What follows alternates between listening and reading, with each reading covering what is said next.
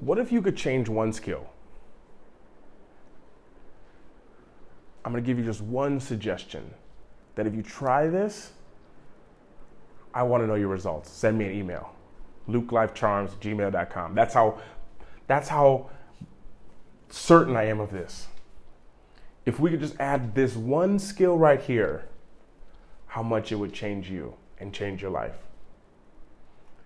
And that skill is the ability to change your mind. To change your mind. It sounds very simple, just like listening. I remember I, I attended a uh, camp, and it actually turned out to be the camp that I would go to that college and play for, be one of the greatest athletes there. You know, hold your applause, in my humble opinion. Um, and you know, University of the Cumberlands, where I went to school, and it's funny because the not only did I end up signing and playing for that school for five years, but the person who said this at the camp, he had a son at the camp at the time who was about, I think, about 12 years old. At the time of the camp, I was 16, and this guy was 12. Little kid, I remember him. Never forget his curly hair that he had. Name was Matt Daniel, actually, by the way. And the crazy thing was, as I went to that school, me and Matt became teammates. Matt ended up going to that school and playing. And after I left, Matt became another great player there. Proud of you, Matt, if you're listening. but Matt, if you're listening, your father said something that I'll never forget. And as I was at this camp as a 17, 16 year old kid, and I worked that camp as a 19, 20, 21, 22 year old, I worked it for four years. He said something that didn't make any sense, but because I was just proving what he said true. He said, listening is a skill. Listening is a skill. Because it's incredible how many of us don't listen. I think following directions now is another skill people just can't do. It's like people, you have to really focus and do it. And it's a power skill.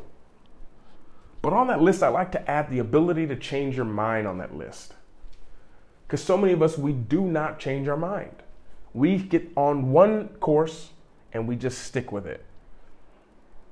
Here's the problem with that there's very few things in human history that hasn't changed. There's very few beliefs that scientists have right now that have made us to where, no, that can't be true anymore. Almost every single thing that we know and have discovered has changed. For goodness sakes, I grew up knowing Pluto was a planet. Now it's not. Now there's thousands of planets in our galaxy, they, they say. I grew up learning if you don't do cursive the right way, then man, you're going to struggle in life. They don't even teach cursive anymore, I've heard. I grew up, this was 2008.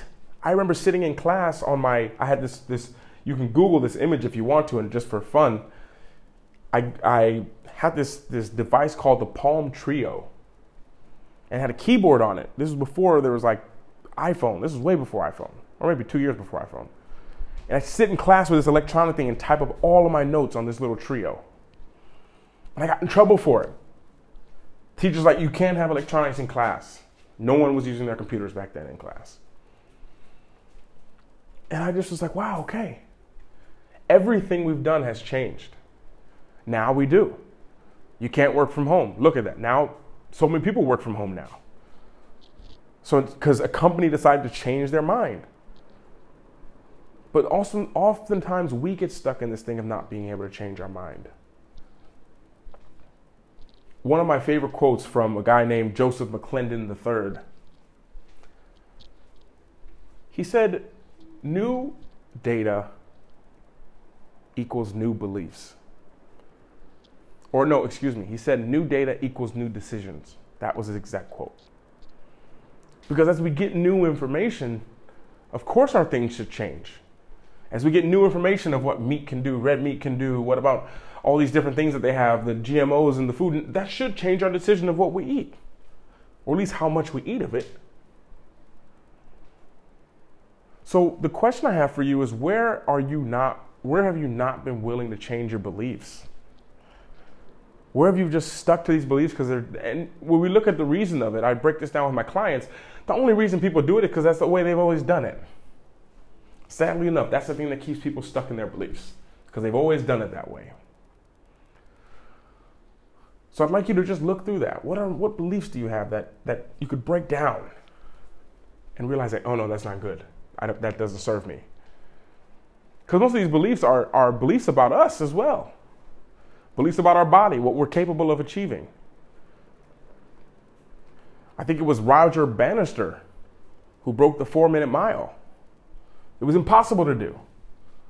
Then after he did it, I think I think uh, I can't remember exactly how many, but I think 60 people or something like that did it the next day, or maybe that year, that same year.